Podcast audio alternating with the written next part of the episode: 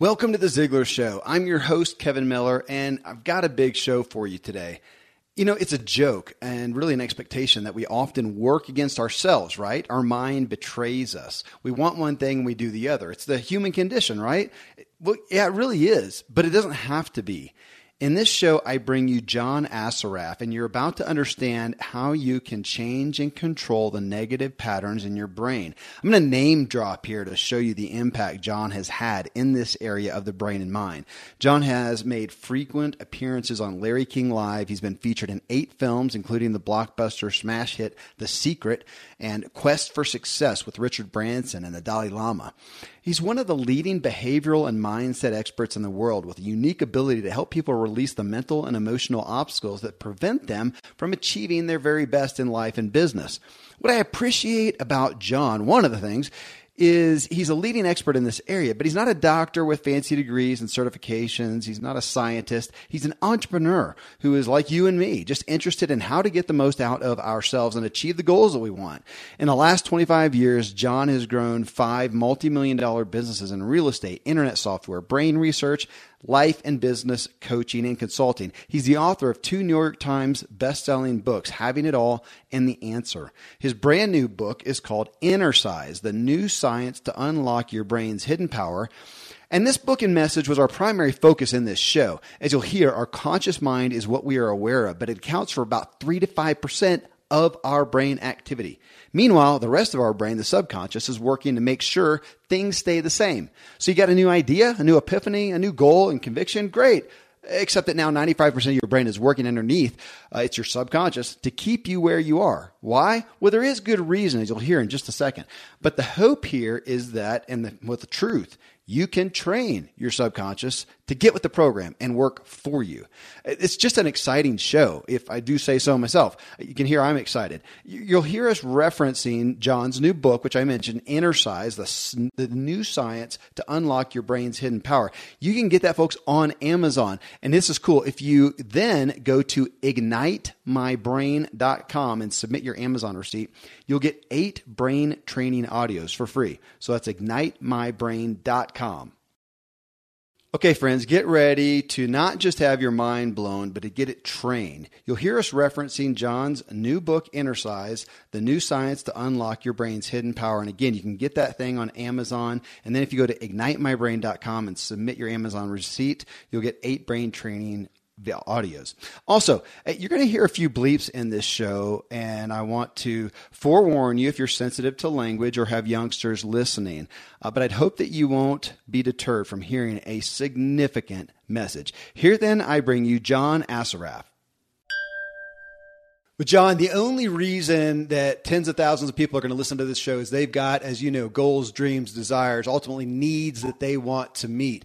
Uh, but a primary reason the personal development, and you know this, and self help industry has such an insatiable demand is we as a whole don't often take action or sustain it and we don't attain those desires and we come back for more and more. And I know that you're here to help us understand uh, what you say are they, and I like this precise mental and emotional obstacles that are holding us back. And I like, I'm a word guy. I like that word precise. That's a precise word to use. And it honestly sounds almost too good to be true. It's almost too confident, but I know that you're bold in that because you feel like it can be or it is that precise. Tell us a little bit about uh, why you come to it with that perspective or how you do. So, Kevin, I mean, when we were talking earlier, you know, you've been, you know, into personal development, self growth for many years, and so have I. And when I started getting into the industry, uh, and I wanted to boast about all of the people that were doing so great, following my work and uh, reading my books, etc. Um, I also ha- had to notice that there are a whole bunch of people that weren't applying what they were learning. Mm-hmm. And so I have to be responsible for them also. And so when I started getting into the brain science of behavior, like what's actually going on in somebody's brain when, let's say, they read a book, get motivated, and don't take action. And then maybe their brother or sister or best friend reads the book and gets lit up like a firecracker and takes off through the stratosphere and takes action on exactly what's in the book and they achieve success. And what I discovered was that for us in the personal development arena, uh, what we fail to help people understand is there's a part of the brain that is activated, let's say, when we're reading or watching, you know, let's say a podcast like this. And maybe we even get, you know, a spark of dopamine released in our brain, which is the feel good chemical. And we think, like, wow, this is great. Um, but that doesn't necessarily translate into behavior that is positive and constructive all the time. So I'll give you an example. You hear something that excites you, you get motivated, you want to do this. Um, but what if you have a fear of failing that is right there next to, you know, taking action? Well, most people who have a fear of failure don't realize that that's going to deactivate the motivational center or circuit in the brain. And so, if you have a fear of failing, or a fear of trying your best and disappointing yourself, or the person you've told you're going to take action on, your, your wife, your husband, your children, your best friend, your partner, and you fail, uh, then you're going to be embarrassed or ashamed. And like, who the hell wants to feel that? Well, that is one of the biggest reasons people fail, and they don't understand that the motivational circuit is directly tied to the fear circuit in the brain. So if fear is activated, even though you're motivated, you'll procrastinate and you won't take action. So that is a precise circuit that we know activates in the brain if you're dealing with one of the 50 known fears that humans have. Yeah, and we won't hit all those here, but we'll take it as a whole. And I want to ask you, I mean, right off the bat, you're talking about this, you use the word brain science. And, you know, when I when we are discussing the brain, I think people go there, science, medicine, and not thinking about our daily life. Our focus on the show here, of course, is being cognizant uh, that uh, we're here to achieve goals. So I, am interested in, you know, you're not a doctor, uh, even though all the science, medicine, and academia world seems to cite you as the leading guy. You are, and I appreciate this. That's part, part of why you're here. You're more of a goal and motivation focused guy than anything. You're taking this brain science so that, yes, just as you really well laid out, that we will actually do the things that we want to go forward and do. Though I'm interested on a personal aspect. How did you come come to? I mean, why did it spark brain science? It could, if it was Zig hearing the same stuff, thinking the same thing, which he did. He thought, I'm going to get on the speaker circuit. I'm going to write a book that way. I'm going to go do that direction. Now, obviously, you wrote a book, but what is it about you that did bring you to that brain focus? That is, again, come back to that word, very precise. Yeah. Yeah, pain, uh, pain, pain, and more pain brought me to seeking wisdom and understanding. So, specifically, when I was 22 years young, uh, and just had gotten into the personal development arena. I was working really hard in sales. Uh, right, um, you know, as one of my first careers was I was on commission only sales, real estate specifically, and I worked so hard and so long trying to make money. I ended up with something known as severe ulcerative colitis. Mm-hmm. Simply put, I had severe bleeding ulcers in my colon that inflamed my colon and at 22 years old, I had zero bowel control at all. Wow. And so I would all over the place without any warning. And so I could be uh, in a meeting, uh, I'd have this this attack, and I in my suit. Um, and I was watching a TV show, uh, and there were a bunch of doctors back then. I'm 58 now, so we're looking at you know 32 years ago um, they were talking about something called psychoneuroimmunology. Big word for the mind body connection. That's all it is. Yeah. And you know, they said that listen, if you are in a state of dis-ease, then you are going to be creating, you know, a hundred trillion cells that are vibrating at the level of dis-ease, and that dis-ease is going to be caused either by your thoughts, your emotional state, and it could be behavioral uh, as well. And so at the time, you know, 22, I'm partying hard, eating what I want to eat, drinking too much, working hard, not sleeping enough. I created a state of dis-ease, and for me, it triggered an autoimmune disease that I had a genetic predisposition for called ulcerative colitis. And the only reason I know that is because years later I did tests, etc. And so it manifested in me, my stress manifested in me through ulcerative colitis. And back then, when I was 22, I was on 25 Salazopyrin pills a day to reduce inflammation. Wow. I was doing two cortisone enemas a day, and then I was going to the hospital once a month to do a sigmoidoscopy when they were inserting things into me where they shouldn't be inserted to see what was going on in my colon. a year and a half of that, and they said, "Listen, if it doesn't get better, we're gonna have to remove part of your colon." I'm like, I'm freaking 22 years old. What do you mean you're gonna remove part of my colon? And so I started to research what the hell is the cause of this. And then I saw this TV show on psychoneuroimmunology. And so I wrote out this affirmation for myself. My body and all its organs were created by the infinite intelligence in my subconscious mind. It created all my bones, tissues, muscles, and organs. It knows how to heal me. It is what made me perfect, and it can make me perfect and whole now. Wonderful are the creative intelligence of my subconscious mind making me whole and perfect right now. I recited that every day. I recorded it. I meditated on it. I visualized it. I took a picture of healthy colons and started looking at that. I changed my diet, started to, to do things that were in a state, that put me in a state of at ease. And five weeks later, all of my ulcerative colitis symptoms were gone. I took my pills and threw them out the window in Jamaica when I was on a trip with my buddy Mel. And when I went back to, to Montreal, where I was living at the time, I went to see my doctor. His name was Dr. Wu, and he did a sigmoidoscopy. He goes, "What the what the hell have you done?" He says, it, "It's freaking gone." He says, "Your colon is perfectly healthy." And I explained to him what I did, and he said to me, "He says, well, I want you to continue taking the pills." I said, "You don't get it, do you?" I said, "I fixed the cause. You're still trying to treat the symptom." Yeah, yeah. So Anyway, 38 years ago, I started to realize there is this power within me, my brain. Um, it has a variety of different functions conscious, subconscious. I'm not separate from it. I could condition it and program it to have it work for me and be my servant instead of me being its victim.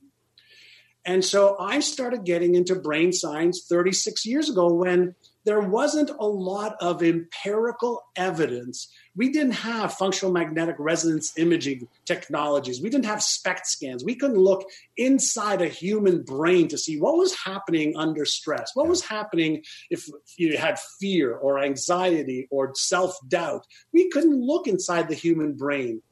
But in the last 20 years, yeah we can now go down into the deepest levels of the brain into into neurotransmitters into hormones into circuits that turn on or turn off and what uh, implications it has on our per- on our perception our emotions and our behavior.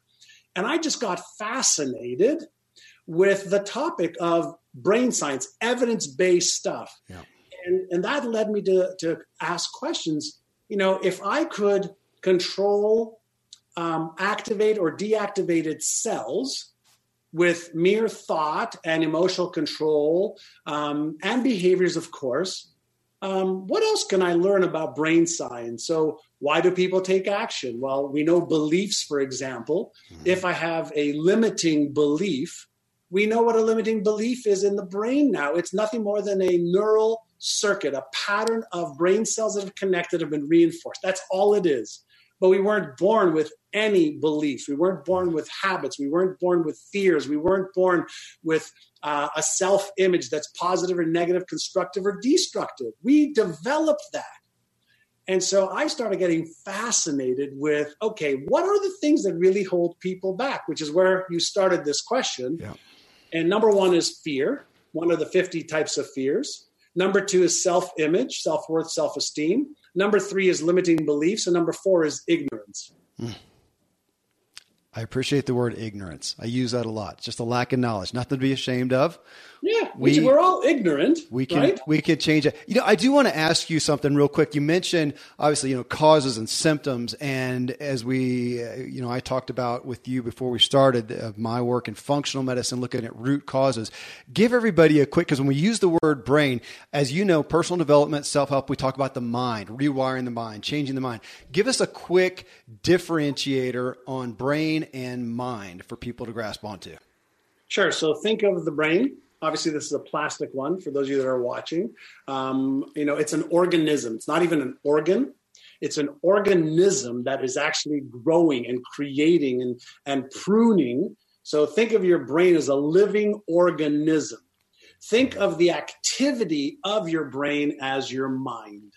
So mind is the activity of the brain. But think about this: when when you know somebody dies, okay, um, what happens to mind? there is no more activity in the brain past a certain amount of time past death. And even though they, you know, just revived a pig's brain a few days ago uh, in some of the research uh, to show that there is still some activity in the brain, over a period of time, the activity just is gone. And so, you know, when we have thoughts, when we think, when there's there's 37 billion billion um, uh, uh, chemical and electrical reactions in your body at any given second, right? That's all the activities that's generated in the brain. And so, mind is activity of the brain. Brain is an organism. Okay. Okay. I want to hit on this is right out of the beginning of your book. You cited Jack LaLanne uh, yeah. which I yeah I appreciated because he scarred my life at some point. I remember one of the big things about him is he said I've never been sick a day in his life. You know, and he was old and had some big guns on him and everything. Every time I get a little sickness, I feel guilty because of Jack LaLanne. But anyways, you, you say in there he as he revolutionized the fitness industry or the or the physical fitness and health industry by promoting and teaching exercise and nutrition. You're here to complete. I, I really appreciate that. Complete the fitness revolution with Innercise to ultimately strengthen my mindset. So again, if we're talking personal development, self help industry that we're in, uh, it includes us and everyone listening. It seems apparent that we often miss that and go towards, and we talked about this a minute ago, more more info, more knowledge. So we're voraciously consuming more podcasts, books, and events. Tell us what, again, just boil down to what we're really missing because, uh, of course, I hear you saying it's not knowledge, it's in essence, and I'm going to paraphrase, it's it's doing something with that. And I feel like you're nailing. We listen to our you know, podcast. We're doing this every single week, and we're often just not doing what we want to do. Well, and again, so so if we if we start to compartmentalize, let let's think of our brain as an organism, but let's maybe give us a, a different visual. Let's think of your brain as uh, an orchestra. Beautiful. Okay. So if we think of our brain as an orchestra, there's a you know a conductor, an orchestra leader. Um, that's known as our prefrontal cortex. Right, that's the CEO, the executive director. And let's say your particular orchestra has, you know, a pianist and a saxophonist and a trombonist and a flautist, and let's say there's a variety of different instruments that your orchestra has. Well, each orchestra uh, musician or each musician plays a different role. And when you get the musicians to play in harmony, it's freaking magical, right?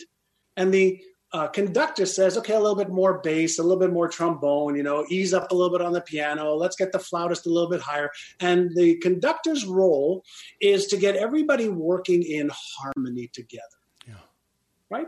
So, what if we said there's a part of your brain that is brilliant at gathering information? And when you listen to a podcast, when you read a book, this part of your brain is like, holy, I'm learning some great new stuff. I feel amazing.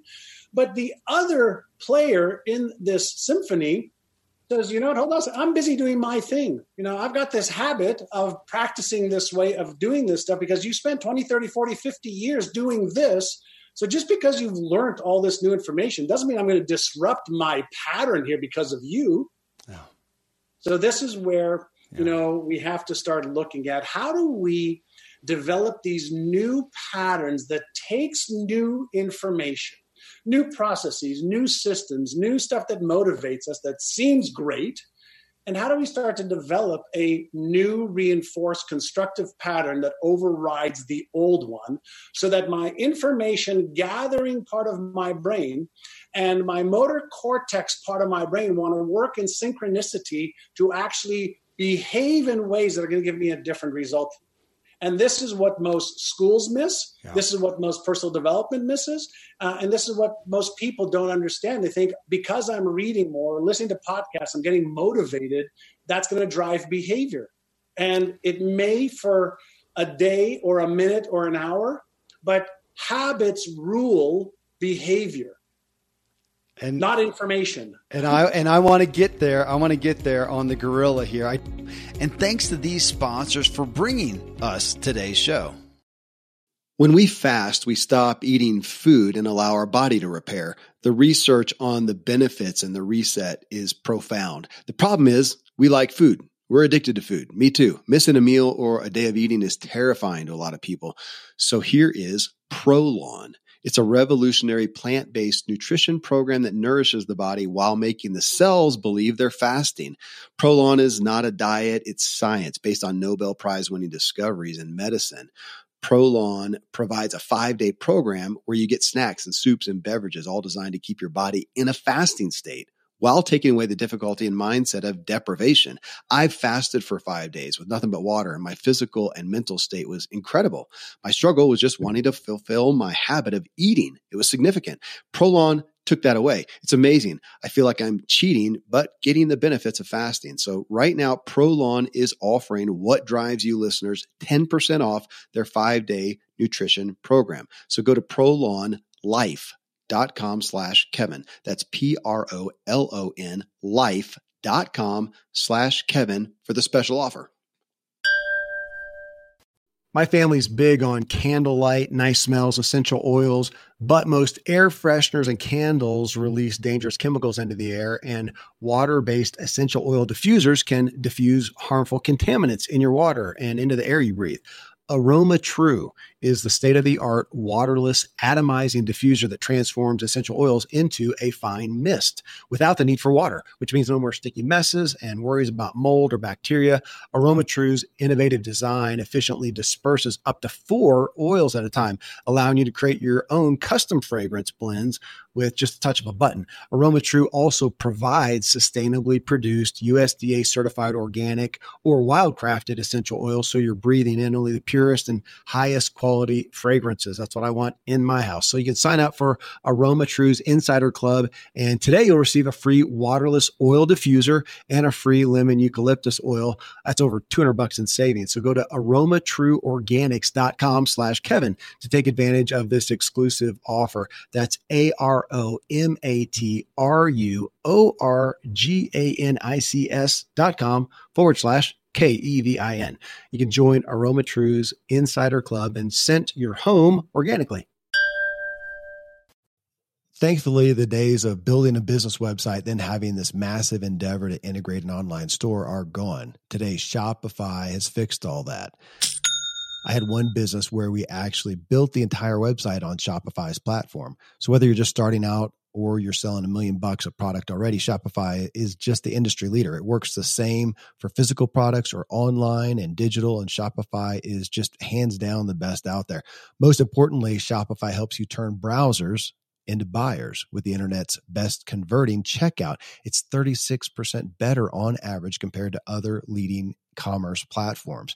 Getting people to buy is not that hard, at least to the buying point but getting them to actually give their payment info is. And Shopify is king in that department. They also have top tier customer service, which I think is critical. You can sign up for a $1 per month trial period at shopify.com slash Kevin. That's all lowercase. Go to shopify.com slash Kevin to grow your business no matter what stage you're in. Shopify.com slash Kevin. Do want to ask you again, kind of an elementary question when we're talking about. So, we just talked about the brain, the mind, and we talk about mindset. How do we change our mindset? How do we strengthen our mindset, is what you talk about. And I, in looking at the scope of that, I'm afraid that uh, we, me included, we often think of mindset, even in the Ziglar world, as well. It's just thinking positive, right? It's just ch- it's a little simplicity aspect of thinking positive. But I know the breadth of that is quite uh, quite a bit more vast and the perspective that you're coming from. So to help us understand mindset when you're talking about strengthening it. So I look at mindset um, as a combination uh, of our thoughts, our feelings, our emotions, which are different, our attitude, uh, our perspective, our biases. We have, you know, uh, positive biases, negative biases, confirmation bias. We've got a variety of different yeah. biases. The totality of it creates our mindset. Uh, Carolyn Dweck, as you probably are aware, wrote a book on growth mindset or yeah. fixed mindset.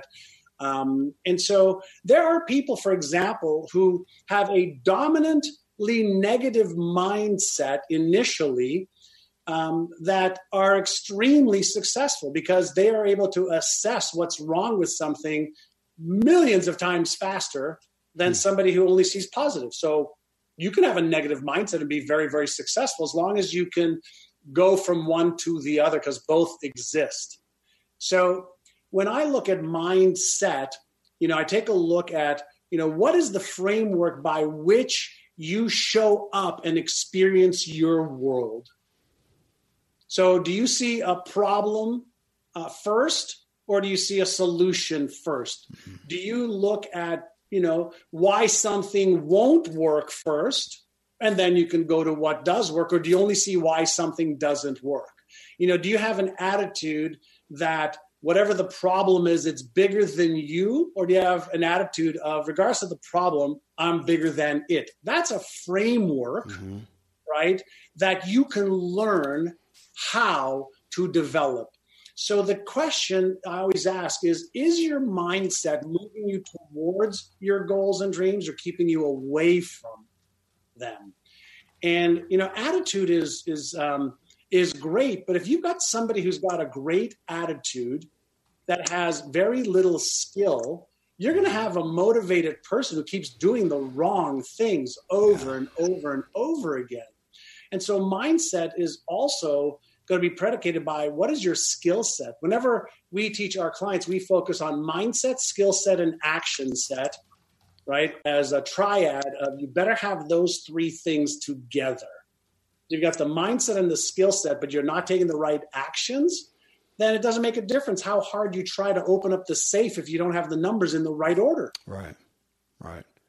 I, I appreciate you bringing up the problem aspect. We did a show, I did it with Tom Ziglar some months back. People will remember that, where we talked about goals and so many people, the reality, he went through a study where so many people don't resonate with the term goals, and about 80% of the populace is more problem focused. Uh, and I, I real, I, I see that when I go into the business, whatever's going good, I tend to take for granted. That's awesome. Let's maximize that. But what's not working that we can make better? And I like how you just gave that a different, in essence, saying, do you feel like you have the power to change or not? Which we could say to a positive or negative perspective, or do we have the power or are we a victim? I think that will free a lot of people who realize, yeah, I'm problem focused, but that's not always a bad thing which is what I feel like you just gave used, to us. I had a business partner, you know, who had made, I mean, millions, hundreds of millions of dollars, who, when we first started working together, we wanted to kill each other because he was always so negative. Hmm. And then I realized he's not negative.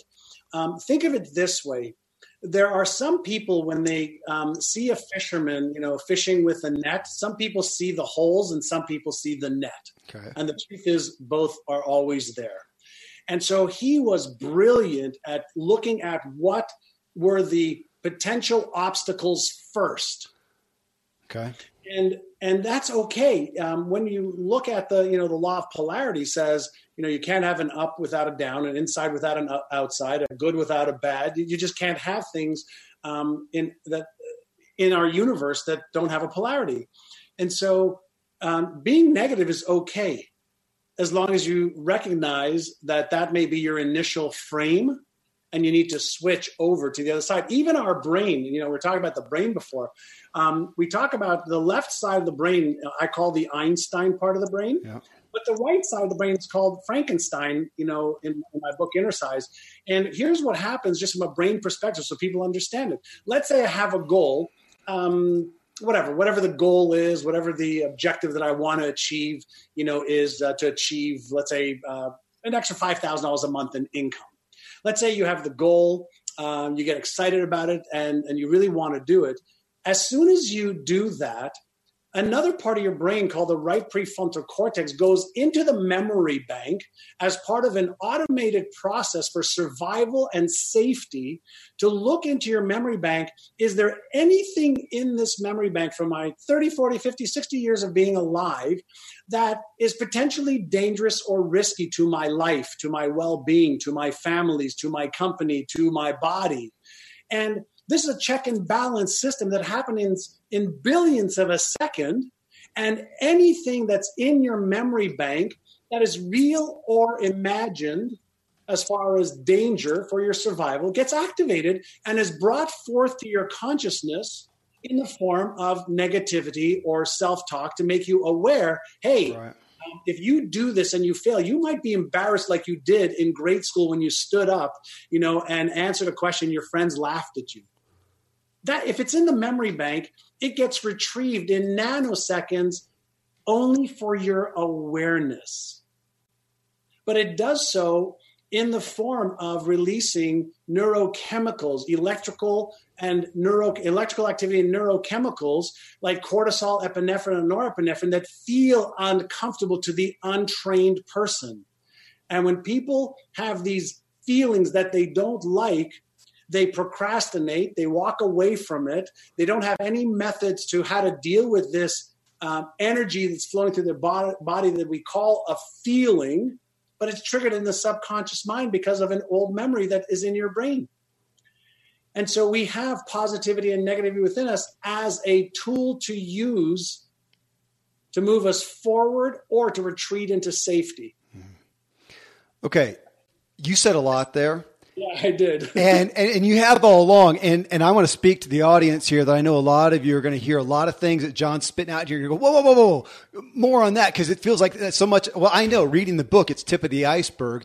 Yeah. And so one of the reasons that I have people on here with resources is so you can go get more of that. Obviously, the book Innercise, and you can find that at uh, Amazon, but also MyNeuroGym is where you can actually participate uh, in with this. So I don't want anybody to miss that as well. Uh, and, and, and we'll, of course, uh, that'll be in the intro and the outro. I'll give you the resources and the places to go for all this. I just don't want anybody to be discouraged going, oh, I was a tip of the iceberg. I know there's more. You're right. There is, there and, is more. And, and here's the first thing, right? Is if this is making sense, see, I want to understand like what's really happening that's causing me to not take action? What's really happening that's causing me to feel uncertain yeah. or doubtful or afraid that's causing me to maybe not step into my greatness? That, that's really the, uh, the, the fun part. Is we now have the answers, and that's why we're here. And I, am wanting to get to. I mentioned it before. I'm, I'm, wanting to get to the gorilla. You alluded to it. I do have one more thing I want you to hit on because it is so Ziglar-esque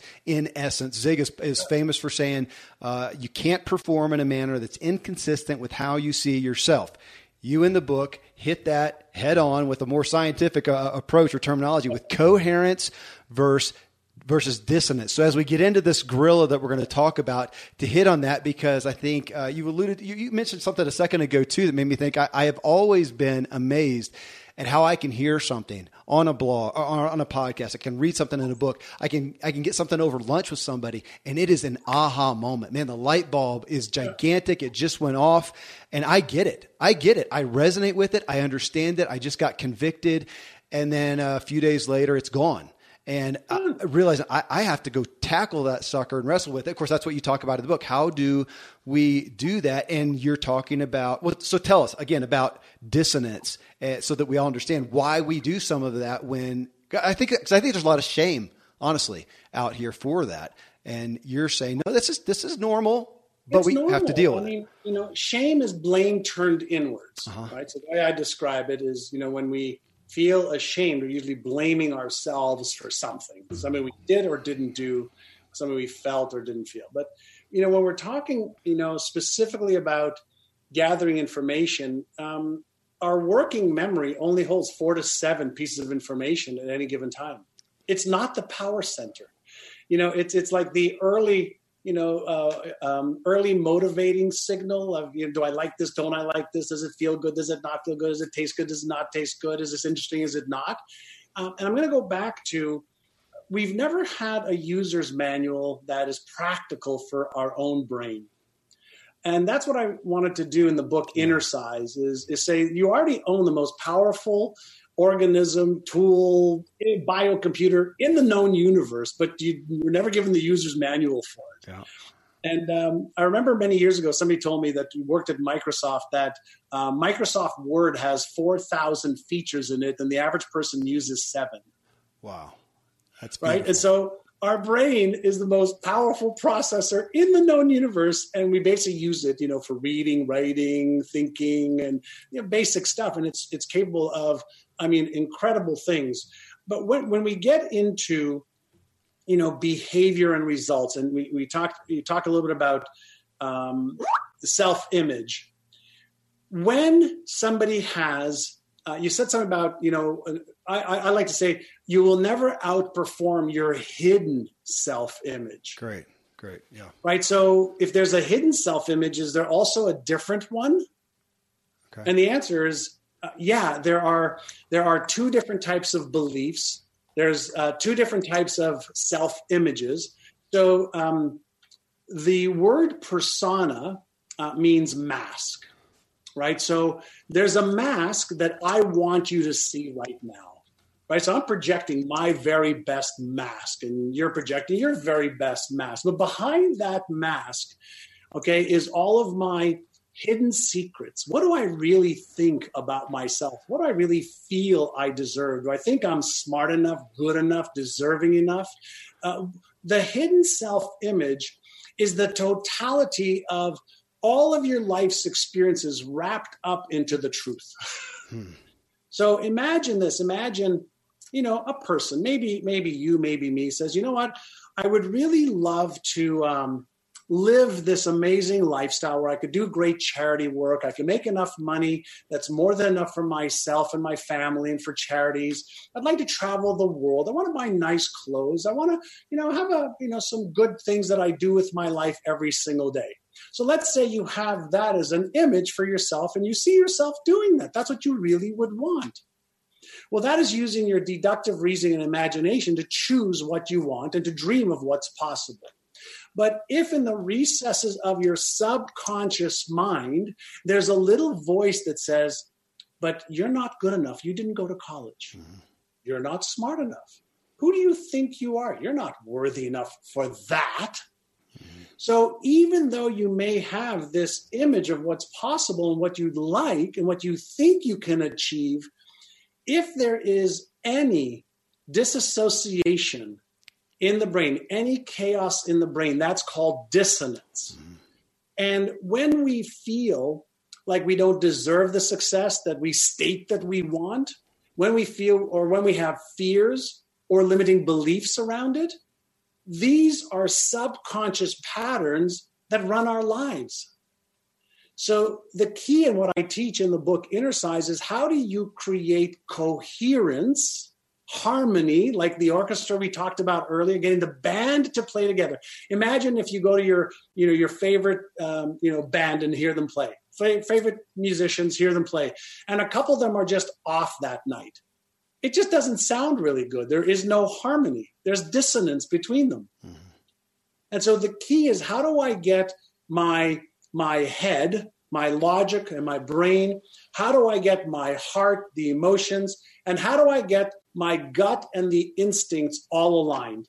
So I've got brain, heart, gut, right? So logic, emotion, and instinct working in harmony, yeah. in coherence that's when I'm in flow. That's when, oh man, everything's working great. If any one of these uh, parts of our being is out of alignment, out of tune, we're going to have dissonance and we're going to have chaos.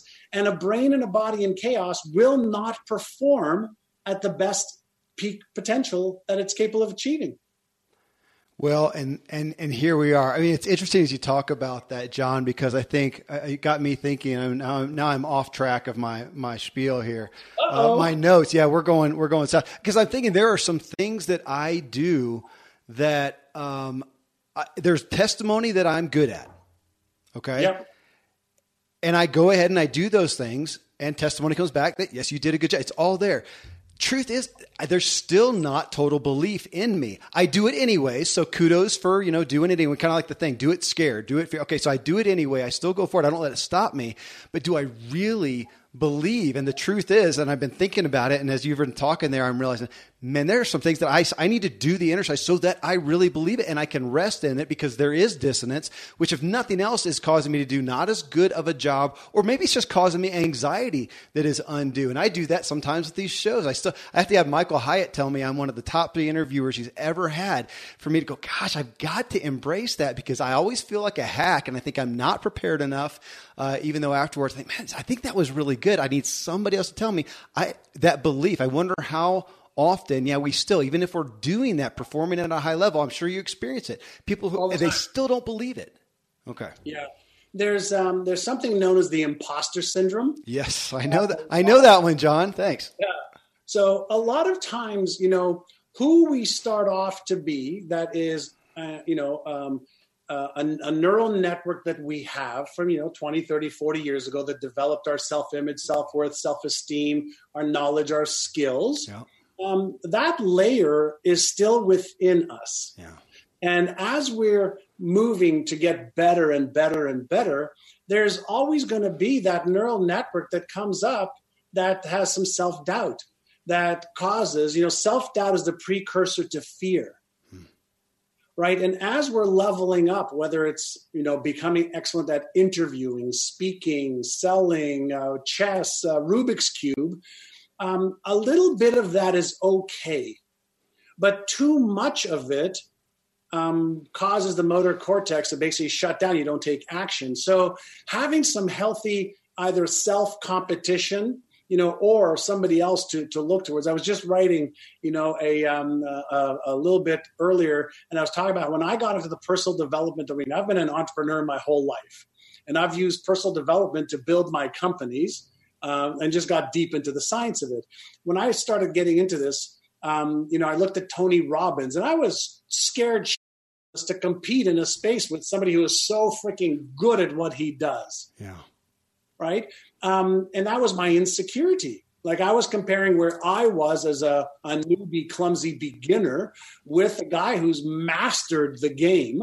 You know, at the he's a, he's a Hall of Famer, mm-hmm. right? And I was like getting into the kindergarten of the game. So I was co- comparing me to him him as a Hall of Famer, me as a newbie, and that triggered you know this emotion called fear. Mm. And if you don't understand that you know all fear is um, based in the subconscious mind that triggers these feelings and you know, if you don't know what to do with them then you are a victim of your own emotions and feelings but when you learn how to size and recognize this sensation in our body called fear and then you have some tools to here's what you do to deactivate the fear circuit in your brain so that you can get everything working um, to figure out how can I get better. Um, then you're going to be a victim of emotions that you own and you have, and they control you. And so I just got fascinated with why wasn't I taking more action when I knew I wanted that prize, right? Mm-hmm. Um, and, and that's why I just got so deep into the science because I heard the same story from, at one point, I had 1,500 salespeople in my company. So I built RE/MAX of Indiana from scratch to 1,500 salespeople. I had um, 85 offices. We were doing $4.5 billion a year in sales. Wow. At one point, we got stuck at a really good place at about $1.2 billion, even though I knew there's a lot more growth. And when I interviewed my real estate agents, who I gave books to, cassettes back then to, trainers, Zig Ziglars, I mean, all of them we hired. Um, people really boil it, it boiled down to self-esteem, limiting beliefs, and fears that held people back it wasn't that they didn't know what to do from you know getting a listing and, and finding a home for people they knew all the how to but something else was holding them back. And so that's when I started to think about okay, what if I worked with my team of salespeople? And what if I only focused, you know, a group of them on, on self image, self esteem, uh, managing emotions, uh, and limiting beliefs? Yeah. That, you know, limiting belief that I, you know, I, I only deserve to earn $50,000 a year. What if we can change that to $100,000 a year? Well, over a six month period, Kevin, I took 75 agents and those 75 agents over the next six months generated an extra $100 million in sales. Wow. 100 million. And so guess what I did for the next three years? I taught everything to all of my agents at the time. We went from 1.2 billion to 4.5 billion a year in sales. I didn't teach them anything else about listings or closing deals. The only reason we're able to put out five shows a week on the What Drives You podcast is we created a workflow and we complete a process. If you run an e commerce business that ships products, there's a state of the art process you can use to save a ton of time and resources. ShipStation. They're the shipping solution that integrates wherever you sell online and streamlines your workflow so your business can grow. We ran a supplement business for a while. I had one of my kids go sign up for ShipStation and boom, it was done. They said it was really simple, which I found out when they went on a trip and I had to step in for a few days. The ShipStation dashboard is really easy to use, and I realized how much of a discount they get up to 89% off UPS, DHL Express, and USPS rates. So you can work less, ship more with ShipStation. It's the innovative tool that helps turn your shipping challenges into opportunities for growth. Go to shipstation.com, use the code Kevin to sign up for a free 60-day trial. That's shipstation.com, code Kevin. I live high up in the Rocky Mountains where the air is clean and fresh as possible, but then I step indoors and I'm breathing in untold amounts of toxins and allergens from paint and carpet and cleaning chemicals and pets and furniture and appliances and mold and so on. Studies show the indoor air is two to five times more polluted than the outdoor air anywhere you are. And in some places, it's a hundred times worse than that. Well, the solution is to get an air purifier, An Air Doctor is just the best out there. It filters out 99.99% of dangerous contaminants contaminants and allergens, such as pollen and pet dander and dust mites and mold, and even bacteria and viruses. So your lungs don't have to try to do that. Air Doctor comes with a 30 day money back guarantee. So if you don't love it, just send it back for a refund minus shipping. Go to airdoctorpro.com. You can use the promo code Kevin, and depending on the model, you'll receive up to 39% off or up to 300 bucks. Exclusive to podcast customers, you will also receive a free three year warranty on any unit, which is an additional $84 value. So to get the special deal, go to A-I-R-D-O-C-T-O-R-P-R-O dot com. Use promo code Kevin. That is, uh, that's irrefutable. Uh, ultimately, there, I mean, there you go. I want to I want to ask you about. Uh, so on that, you're talking again, another another question on the brain. I'm fishing on this one, John. I'm not sure I'm going to get what I want. You talk about how the brain runs everything in our body. It's sure. the engine, eh, eh, eh, the computer that monitors, keeps everything running. If we were to take 100 people randomly from the Ziglar audience right now, measure them physically, just the easy stuff gender, age, height, weight, body fat percentage, skeletal muscle mass, uh, and, then, and then further, we go into health measurements, carotid artery and telomere length, and yada, yada. We would have a lot of variation. Sure. How about if we looked at their brains? Is from one person to the other do we have somebody who's a genius here and somebody who like me and it doesn't look quite the same or are we pretty much working with the same makeup? Is that a fair yeah. question? Yeah so just like um, you know there's a variety of different body types. Yeah.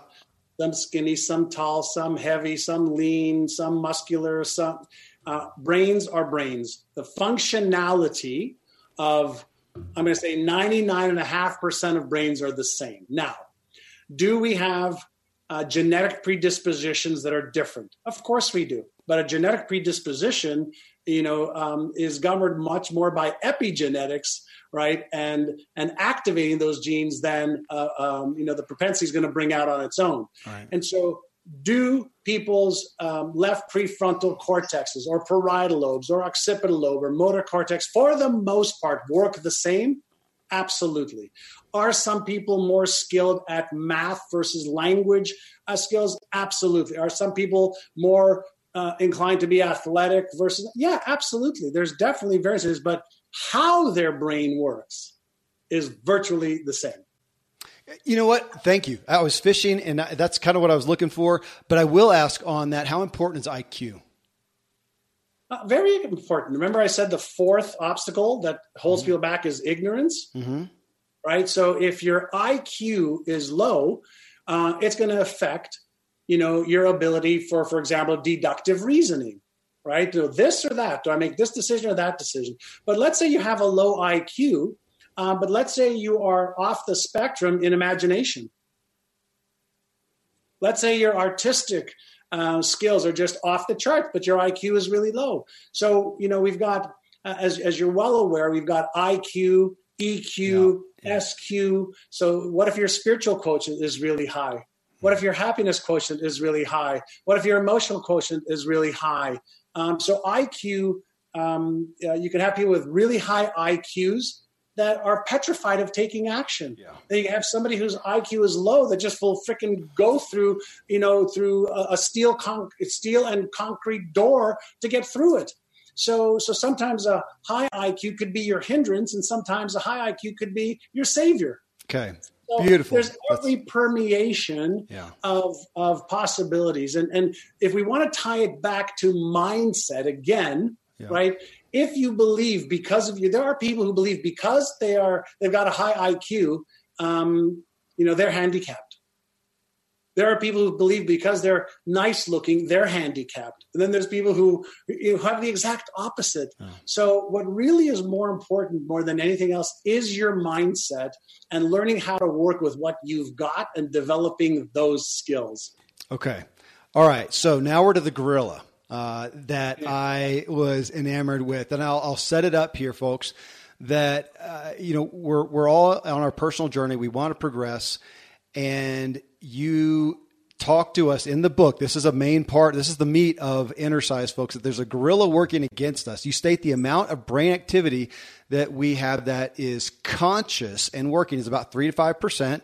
The rest of our brain is working underneath at the subconscious level and overrides so many of our efforts led by six brain obstacles to success. And I'll read them off here. Number one, fear. Number two, limiting beliefs and stories. Number three, a negative mindset. Number four, excess stress. Number five, disempowering habits.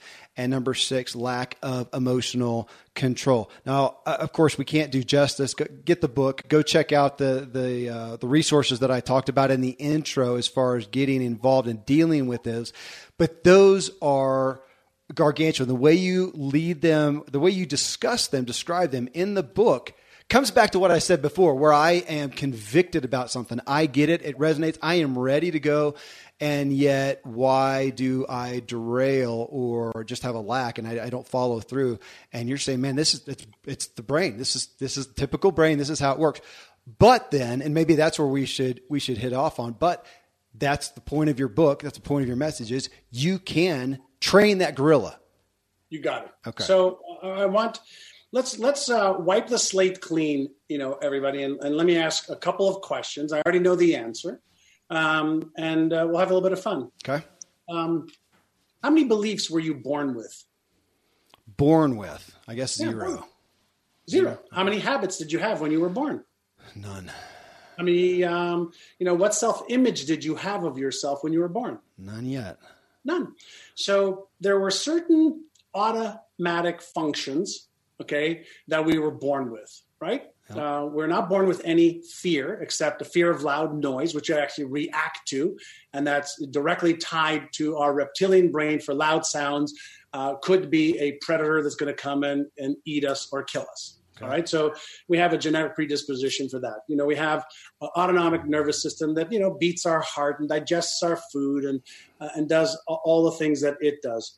But for the most part, um, our subconscious mind was developed through our imprinting years when we were born, right? And we were watching and listening and interacting with our parents, teachers, um, uh, siblings, etc., through our modeling years and through our experiential years. And so we learned what to believe. Right? Yeah. We developed habits in many cases by you know the people around us, um, and what we were trained to to to develop the habits. All of these functions, beliefs, habits, fears, um, are part of our subconscious brain that's taken you know, 20, 30, 50 years. So we developed these patterns. You know, you didn't, you know, if you think about, uh, do you consciously have to figure out how to eat? Mm-hmm. No. Um, but you at one point in your life learned how to hold a spoon, learned how to open your mouth, learned how to take that spoon from you know your your mom or dad or caregiver into your own hand and move it into your mouth and through in many cases thousands of repetition repetition, something that was conscious became a subconscious pattern that requires zero thought. Why?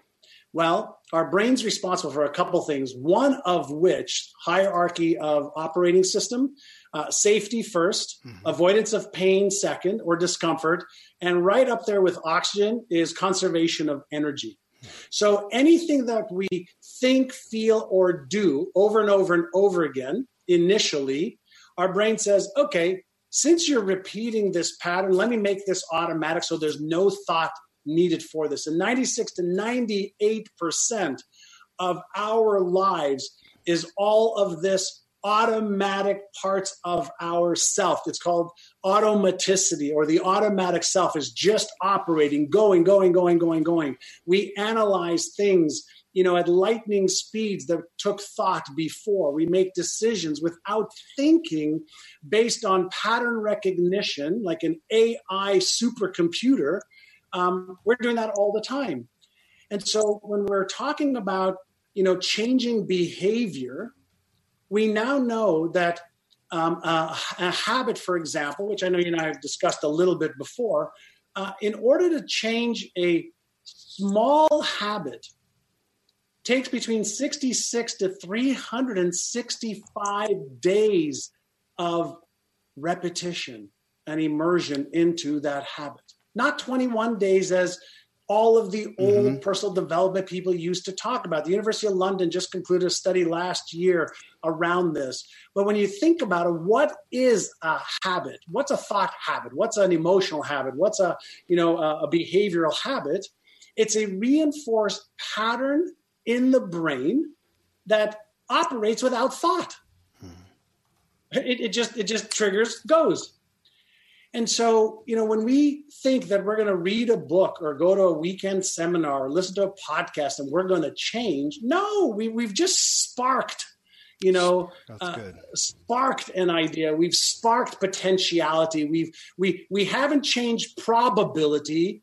We've tapped into possibility, and a lot of people confuse the possibility Goodness. with making this my probability.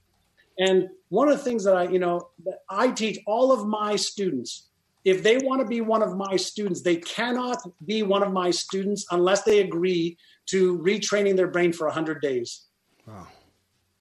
And people say, well, why 100 days? I said, well, because we know that it's at least 66, so we know it could be as much as a year. You give me 100 days of immersed repetition, doing it the right way, uh, I can help you achieve results you've only dreamed of. Um, and then, you know, one of the things that I, I, share in the book, and it happens to be one of uh, you know my greatest life stories, was when I was um, 19 years old. I was getting into a lot of trouble. And my brother had arranged for me to meet a very successful business guy, uh, Mr. Alan Brown. And after he asked me, "What are all your goals for health and wealth and relationship and career and business and charity?" I was like, "What are you talking about? I just want to make enough money to go to the bar, have some food, and you know, meet some young ladies and hook up." He goes, "No, no, no. We need to think you know bigger and better than that and so he gave me these sheets of paper to write my goals mm-hmm. you know for six months one year three years five years 25 years and i finished them after about two hours i gave it back to him and he read them all he says oh, these are great where'd you get these goals i said well i love watching lifestyles of the rich and famous and he says okay well i know how you can achieve every one of those goals he said but you have to answer a question first and the answer to that question will determine whether i help you or not like, wow, okay, um, here's this successful entrepreneur, family man, philanthropist. You know, so what's the question, Mr. Brown? He says, are you interested in achieving those goals or are you committed? Yeah. And at 19 years old, I looked at him and I said, what's the difference? And he said to me, if you're interested, you'll do what's convenient and easy. You'll come up with stories and excuses why you can't and reasons why you won't. He said, but if you're committed, you'll do whatever it takes. Yeah. You'll upgrade your knowledge, you'll upgrade your skills, you'll change your habits, you'll show up every day, and you will do the things that other people don't want to do long enough to make the successful things a habit versus something that you're interested in. He says, and habits take time to create. Yeah. I was like, whoa. I said, this is kind of like when I played basketball. I had to repeat you know, free throws, repeat layups, repeat taking shots, repeat, you know, all day in, day out, day in, day out, day in, day out. And he got me on a healthy daily regiment to upgrade my neural patterns. And I've never stopped. You know, that that's going back, you know, 39 years now. I, I do my Innercises daily for anywhere between 10, 15 minutes to 30 minutes a day, no matter what. I don't care where I am in the world, what time it is, what different time zone it is. Um, I, I reinforce the neural patterns that I want to be able to dominate my life and my thinking and my emotions and my behavior. You talked about Windows that it can do 7,000 programs or whatever, and we usually, people used it for seven. When you first talked about in the book about our conscious mind making up about three to 5% of our brain activity and the rest over here, I, I actually wrote the question out, but as I got more into the book, I realized that it's not the right question. I thought, okay, so the point is to increase that conscious activity, right? I want to increase, I want to get it to 10%. I want to get it to whatever. And what I found, and I, well, I'll ask you that. Am I finding instead? But you're saying, no, we need to go that gorilla, the rest of it, and train that. Train those. Train the gorilla. Okay. Train those it's, habits. If, if you think about the conscious mind is to make decisions. Yeah. The subconscious mind uh, that you want to get is to do the work without effort effort less. Conscious is effortful, subconscious is with less to no effort. Like, think about how much effort did you, uh, did it take this morning for you to get dressed? None. Choose what you want to wear, put it on. Yeah. How much effort does it take for a baby or a toddler to put on clothes or to tie her shoes or his shoes? A lot of effort. Have you ever seen a kid try to tie their shoes when they're first starting out? Yeah. It, it takes an enormous amount of effort. And so walking is the exact same thing. So once the subconscious is conditioned or trained, whichever you want to call it, or programmed, us adults, we actually have to go and reprogram. We have to deactivate the dominant default patterns and we have to deliberately, I call it deliberate conscious evolution. We have to deliberately create a new pattern. And so the question is, how do I do that? And the answer is well, you can use technology and evidence based methodologies to accelerate it now, you know, versus what we knew before. Mm-hmm. And so um, if you think about, you know, uh, uh, you know, our cell phones today, I remember back in 1980, I had like, you know, a brick. A brick, yeah. For, a cell phone, like a three pound cell phone with yeah. a five pound case. You know, now we have more power on our iPhones or mobile phones than we had to put a space uh, to put a um, you know send a rocket ship uh, and a shuttle up up to the moon in 1968 um, or nine uh, whenever we did. We have more power in our cell phones today. And so today we know more about how to access the subconscious mind than we ever knew in the history of 110 billion people walking on planet earth um, but people are still dealing with old software. You know you can access you know the um, the subconscious relatively easy if you know how to bypass that conscious brain that's always trying to figure out if something's dangerous around you. And here, Kevin, put your finger out right in front of you like this. All right, put over here on your chin. Yeah. Great. Where's your chin? Uh huh. Down there. Okay, your chin's there, yeah. right? So, so I just bypassed your thinking brain, got you yeah. to follow me, and, and missed the chin. That's just a you know a little you know not not even a magic trick, but but just a little diversion trick to get somebody not to be thinking. Um, so the key, you know, for all of us to say, okay, what are the patterns that we have? Constructive ones. What are the destructive ones we have? What are the ones that empower us? What are the disempowering ones? And to have a healthy look at ourselves and go, listen, there's nothing wrong with me, but maybe just some of my conditioning mm-hmm. is just a little off. The wiring's a little bit off. It's time to upgrade. Let's just upgrade. Yeah. Right. And so for whatever reason, your parents, teachers, uh, siblings, friends, everybody did the best they could, the, the, best they knew how, the best they were, you know, trained to to uh, experience the world. No, not very few people were involved with, you know, somebody maliciously, you know, trying to screw them up. Mm-hmm. Everybody did what they had to do to protect you, to to to give you their very very best. But guess what? Uh, just because you have a, a 1960 or 70 or 80 computer doesn't mean you have to stick with it. Well, and so uh, there, I love your terminology or your definition of habit, a reinforced pattern in the brain, where you're saying the point is let's just go upgrade those reinforced patterns in the brain. And folks, uh, so here, right on there. So shameless promotion here. You're not going to hear. I'm sure you heard a lot of aha moments, a lot of, well, wait a minute. It's not going to happen. It's not going to stick. You heard 100 days there. Uh, the book Innercise, go to ignitemybrain.com. You can get it there. And then myneurogym.com. Those are his leading sources right there for you to go and figure this stuff out. I really do like the book. I mean, I am a book. I'm a tactile guy. I got it right here. It's in paper. It's all beat up already. It'll continue to get more so. I got to take it home because I've been talking to my kids about it and my wife. Uh, and it is intriguing, though. Even from it, I thought, okay, I need to read that, study it, but I need more. Uh, which I wanted to go. You know, I'll go check out MyNeuroGym and what you've got going on there. Man, I just appreciate your work. I really appreciate you taking this brain science and bringing it down to us, the Ziglar folks who know goals, hopes, dreams, desires, visions. And uh, it, it, it, to me, when I first got into it, I thought, "There's hope. This is hopeful. This is exciting." Uh, because I don't, I don't want to be in the same place. I don't want to redo my next year over again. I want to be in a new place. So, John, I appreciate you. Thanks for being here with us, and thanks for uh, doing what you do to bring this platform and this message to us. Thank you so much, Kevin. Great, great podcast, great show. Thank you, my friend. So, what do you think, friends? Are you ready to get your subconscious, the bulk of your brain activity, working for you?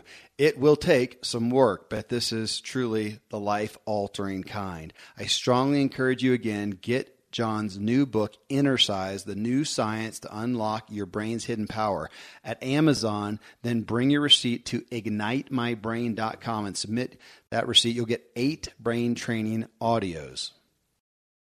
Coming up in show 680, we have our Q&A show, and here is the topic. Can you become someone different? And should you? I think this gets to the root of personal development and self-help. What does that even mean? I mean, no matter what I do, I'm still going to wake up the next day as Kevin, right? But will I act and do and behave and perform the same? If I increase or decrease my abilities, do I become someone different? In truth, yeah, really, as it alters how others and I experience myself. It's a difference of how others will label me, and ultimately I'll label myself or see myself. You know, am I smart or dumb? Well, it depends on the topic and what I pursued education in, and I can increase or decrease that to, well, hard to decrease, but I can increase it. Am I strong or weak? I have the ability to alter that either way as well. Am I patient and tolerant, or am I a jerk? Well, if I become more patient, do I become someone else? You've probably seen a movie or experienced in real life someone who everyone knew and doesn't see for a decade. And when you see them next, they look totally different. They hold themselves differently. They're different, really, inside and out to a great degree. Of course, their DNA is the same. Uh, their name is the same, probably. They may have some of the same charisms, but goodness, they are really different to a great degree, they really have become someone different to others, to themselves. In show 675, I had a significant conversation with Rock Thomas, who has the Goalcast video with over 100 million views. The title is How to Change the Way You See Yourself. In that show, you'll hear that if you change the way you see yourself, you truly do become a different person on so many levels. So, from this, I wanted to, of course, hear from you, the Ziglar listeners. I asked this question on Facebook Do you honestly believe you can change how you see yourself? And from that, actually be someone different to a degree? And wow, I opened the floodgates. You're going to hear some harsh realities that people have overcome from pondering suicide to now loving life and having great success. Well, I had Rock join me to talk through the submissions, and it was flat out profound and inspiring. I think we could make our own Goalcast video out of this content, so get ready for a ride. Till then, folks, thank you as always for letting me walk with you as we inspire our true performance together.